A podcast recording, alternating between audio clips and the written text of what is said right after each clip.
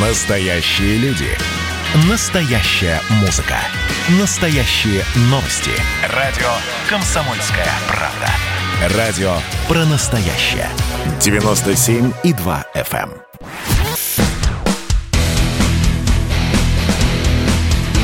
Программа с непримиримой позицией. Вечерний Мардан. И снова здравствуйте в эфире радио «Комсомольская правда». Я Сергей Мордан. Я Мария Баченина. Здравствуйте.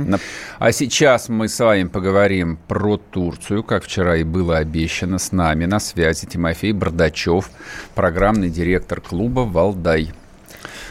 Тимофей, здравствуйте. Или Тимофей Вячеславович, как вам удобнее, как обращаться к вам лучше?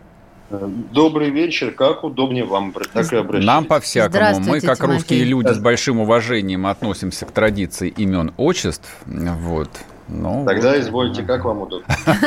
Прекрасно. Браво. Хорошо. Мы оценили.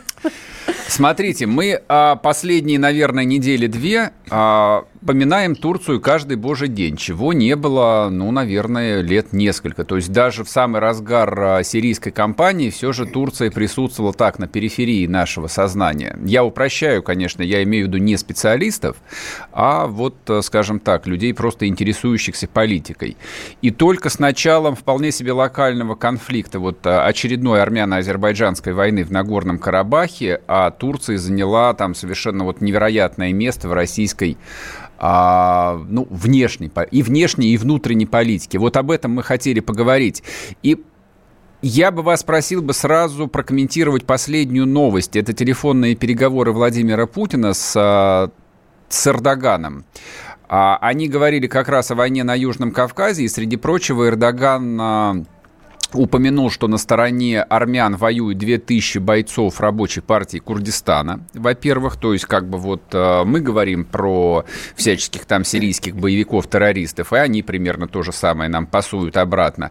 И второй, с моей точки зрения, самый важный вопрос – разговор о неких красных линиях, которые проходят в Карабахе и которые Турция никому не рекомендует переходить. Вот что это за красные э, линии, и это что, как бы высказанная напрямую угроза России или нет? Ну, э, начнем с того, что мы с вами, конечно, не видели официальных российских сообщений на эту тему. И э, стенограммы этого разговора на эту тему мы не видели и тоже вряд ли ее увидим. А то, что мы сейчас с вами обсуждаем, мы обсуждаем со слов турецкого президента. Давайте допустим, что он говорит правду, что у нас нет оснований подозревать его в искажении содержания разговора с президентом России.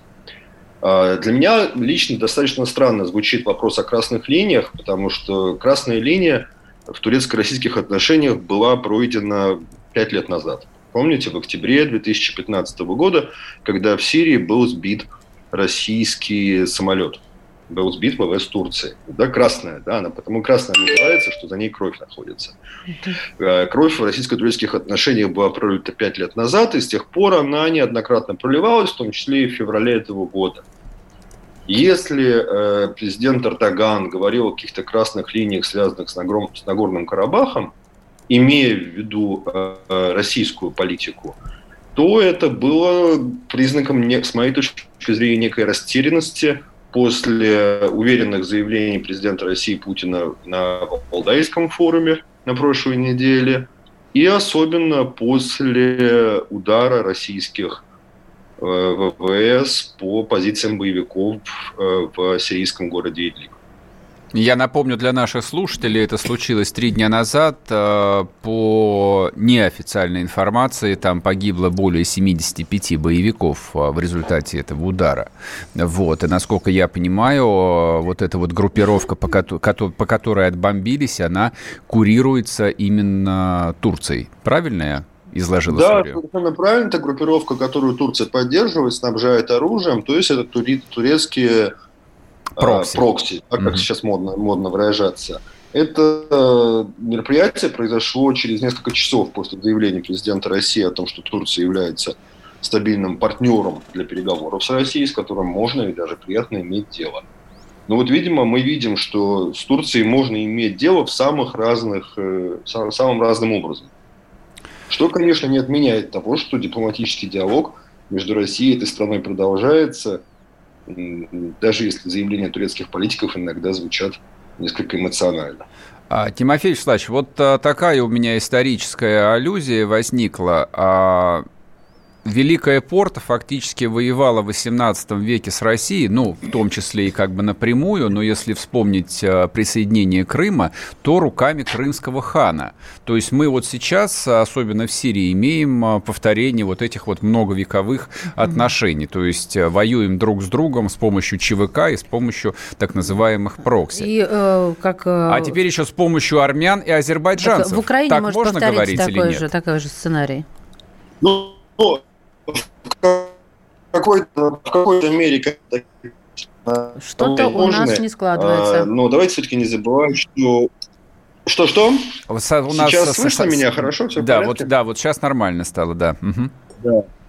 Ну, давайте, давайте все-таки вспомним, что уже э, с середины 18 века вот эта история с крымскими татарами и Турция начала взаимодействовать в военном плане с Россией напрямую. Закончилось все это тем, что европейские союзники Турцию спасали от того, чтобы она не лишилась своих последних территорий, включая, собственно, сам Константинополь. Угу. А, поэтому такой опыт, конечно, уже был.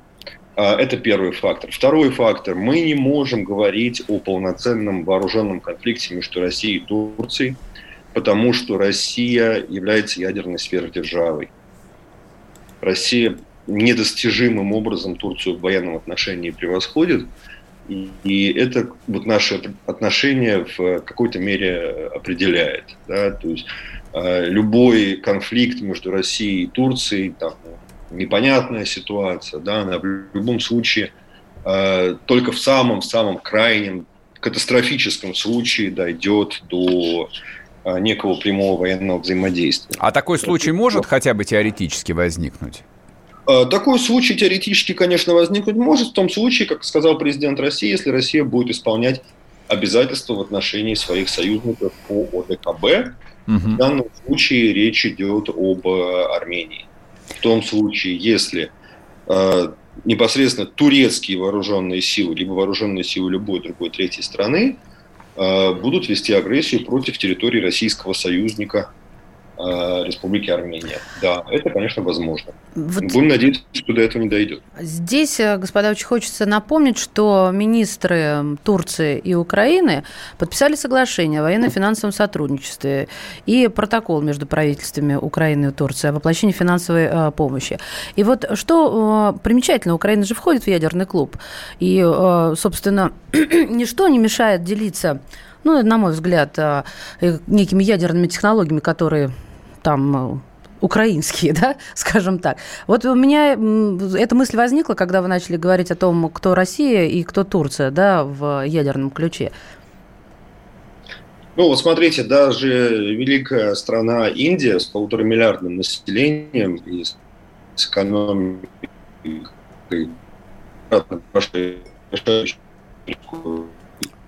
мест другим. Мы не... Тимофей, не, не, не, очень, очень, плох, очень плохая связь. Мы пропустили первую часть. Давайте перезвоним Тимофею по телефону, да. я считаю, да, потому что Давайте, интернет, да, интернет да, лагает. Да, очень, очень плохо. Да, буквально пару секунд, и мы соединимся по телефону. Лучше будет все понятно, тише, но понятнее. А, вот. Говорим про Турцию. Вы пишите, друзья мои. Да, говорим мы с Тимофеем Бардачевым, программным директором клуба «Валдай». А, он, собственно, эксперт именно по турецкому вопросу по Турецкой Республике, поэтому если у вас есть вопросы 8 967 200 ровно 9702, мы, естественно, свои подготовили, поскольку готовились к интервью, а, пишите, мы спросим. Соответственно, вот, честно говоря, вопрос главный, который меня занимает, и то, что мы сейчас Тимофею зададим, а, прямая опасность для России в ее политических границах, есть, есть ли она со стороны Турции. Тимофей, вы с нами? Да. А, еще раз здравствуйте. Вопрос, воп, вопрос вот какой. А, ну вот возможное столкновение интересов России и Турции а, в Нагорном Карабахе, ну хорошо, допустим, принимаем это как факт. Соперничество на Ближнем Востоке в Сирии принимаем а, как факт. Есть ли угроза России со стороны а, вот османских амбиций Турции внутри наших политических границ, Поволжье, Татарстан, Башкирия, Кавказ? А, вы знаете, я считаю, что эта угроза не существует а, в том российском государстве, в котором мы живем сейчас. Такого рода проблемы Россия испытывала и с Турцией, и с арабскими отдельными странами в 90-е годы и в начале 2000-х в то время, когда степень внутренняя стабильность в России была очень плохая, да, когда у нас действительно все было очень плохо, у нас горел Северный Кавказ, все было плохо в Москве, и когда Россия де-факто, помните, такой был лозунг «берите суверенитета сколько хотите». Да, было. Сейчас мы с вами эту ситуацию представить не можем. Историческая заслуга президента Путина состоит в том, что он решил проблему угрозы территориальной дезинтеграции России в начале 2000-х годов.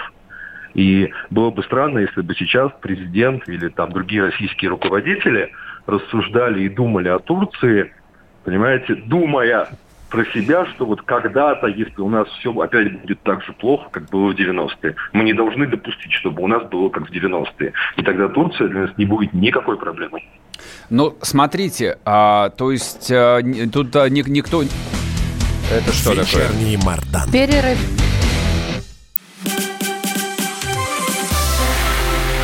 Это было начало. Это действительно история, которая будоражит.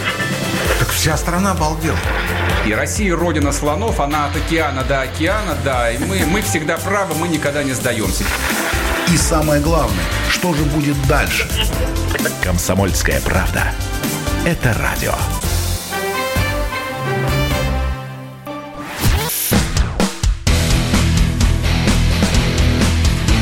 Программа с непримиримой позицией.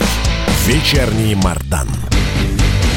И снова здравствуйте в эфире радио «Комсомольская правда». Э, я Мария Баченина, это Сергей, а Мардан. Сергей Мардан. Да, ты просто да. резко затормозил. Что а у меня С нами на связи Тимофей Бардачев, программный директор клуба «Валдай». А мы начали говорить о том, что представляет ли Турецкая республика вот сейчас с амбициями Эрдогана угрозу внутренним территориям России. Ну, поскольку большие а, как бы у нас большое количество тюркоязычных народов, вот те, те самые люди, кто попадает вот в этот большой тюркский мир. А Тимофей сказал, что нет, не попадает. И на этом а, начался перерыв. Ну, просто, на, э, на мой взгляд, вот я с вами не могу согласиться, извините, пожалуйста, потому что он пытается расширить свою зону влияния. Для меня он вообще такой готовый Гитлер 21 века. Аккуратнее в словах. Извините, пожалуйста. Ставлю в кавычки. Ничего плохого не имел в виду. Достаточно? Упоминая Гитлера? Ну, да.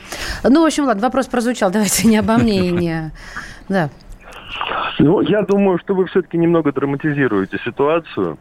А, тот исторический персонаж, про которого вы сказали, он в нашу человеконенавистническую идеологию, проповедовал человеконенавистническую идеологию и э, говорил о мировом господстве, да, о завоевании огромного жизненного пространства. Эрдоган пытается выжить, он пытается выжить той сложнейшей международной ситуации, в которой Турция оказалась. Турция 50 лет простояла в приемную Европейского Союза, рассчитывая, что ее туда примут. Угу. Турция рассчитывала на США поддержки в ближневосточных делах. Она не получила этой поддержки.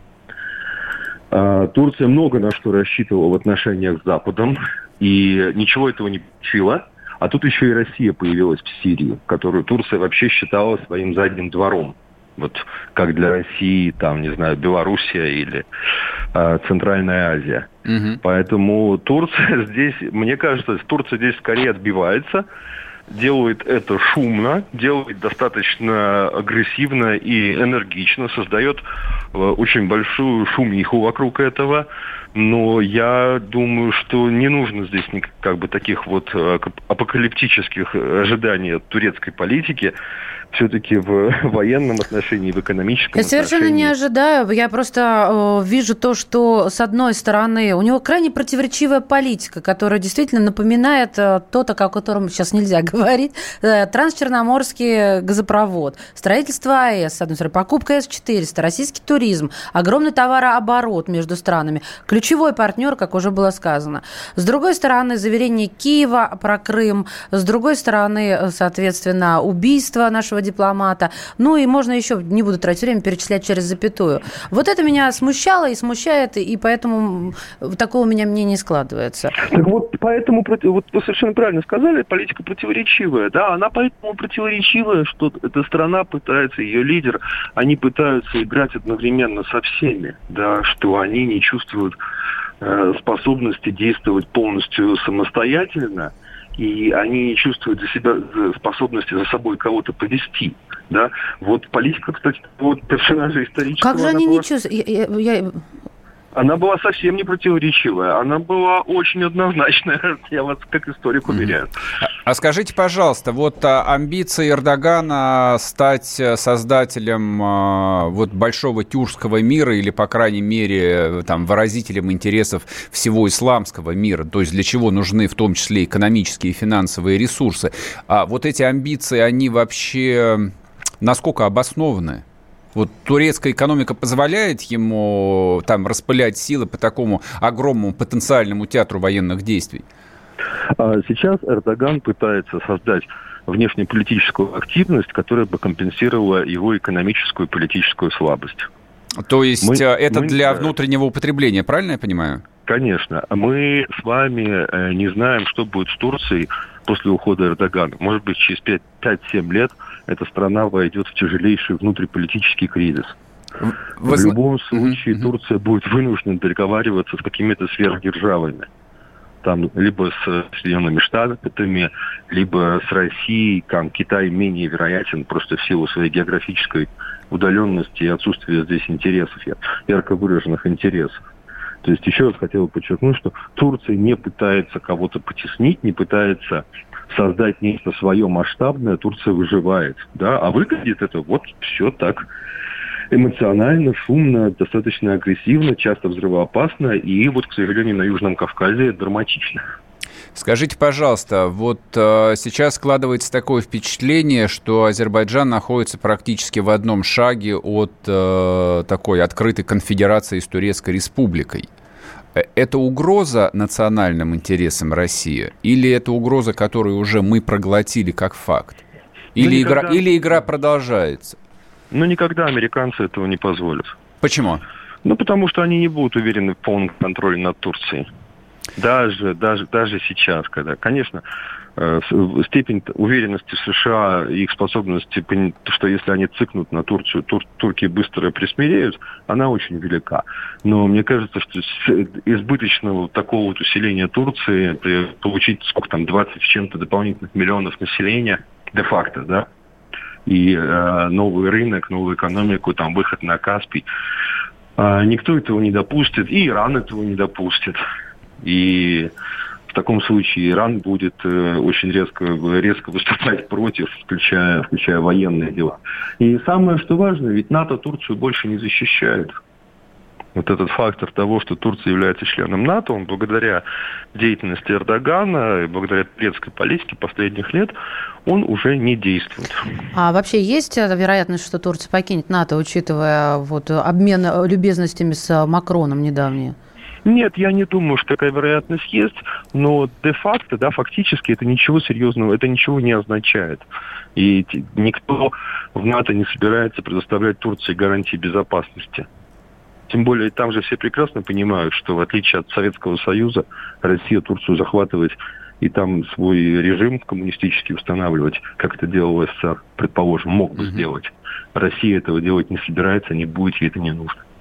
Скажите, а в таком случае как объяснить э, вот такую довольно безрассудную тогда позицию Гейдара Алиева, который, в общем, ну, по крайней мере, внешне это выглядит, как будто он сделал вот ставку на все деньги, которые есть на Анкару, понимая, что ни Москва, ни Вашингтон ему, в общем, не, позволят, не, не позволят зайти дальше, чем позволят. Но при этом, заметьте, Азербайджан не наносит ударов по территории Армении, которая является союзником России. Он не ставит Россию в ситуацию, когда а, ей нужно было бы исполнять свои союзнические обязательства, а, либо проваливаться. Да? Он, остав... он проводит политику, которая оставляет Россию в позиции а, посредника позиции, как сказал Путин, вот на встрече с Алдайским клубом страны, где живет 3 миллиона армян, 3 миллиона азербайджанцев, и которые да, дорогие отношения и с тем, и с другим. Uh-huh, uh-huh. я бы здесь политику Азербайджана... Азербайджан получает от Турции военную помощь, потому что больше никто ему этого не, поможет, не даст. Uh-huh. Азербайджан действует в той как бы, да, драматической ситуации, в которой он находится, э, может ему помочь. Больше никто ему в таком объеме, какой Азербайджану необходим для того, чтобы решать свои военные задачи, помочь не может. Естественно, он обращается к Турции, но это совершенно не значит того, что э, господин Алиев э, на, на определенном этапе свою позицию изменит. И я совершенно точно уверен, что он гораздо более внимательно будет прислушиваться, к позиции Москвы или Вашингтона. Спасибо большое. Подходит к концу наш эфир. С нами на связи был Тимофей Бардачев, программный директор клуба «Валдай». Говорим об отношениях России и Турции, перспективах, угрозах, опасностях. Ну, в общем, делаем вывод, что все более-менее под контролем. И уж с кем с кем, а с Турцией мы можем пока что справиться даже без применения термоядерного оружия. Я так думаю. Но надеемся, что и до этого не дойдет. Скоро вернемся. Вечерний Мардан.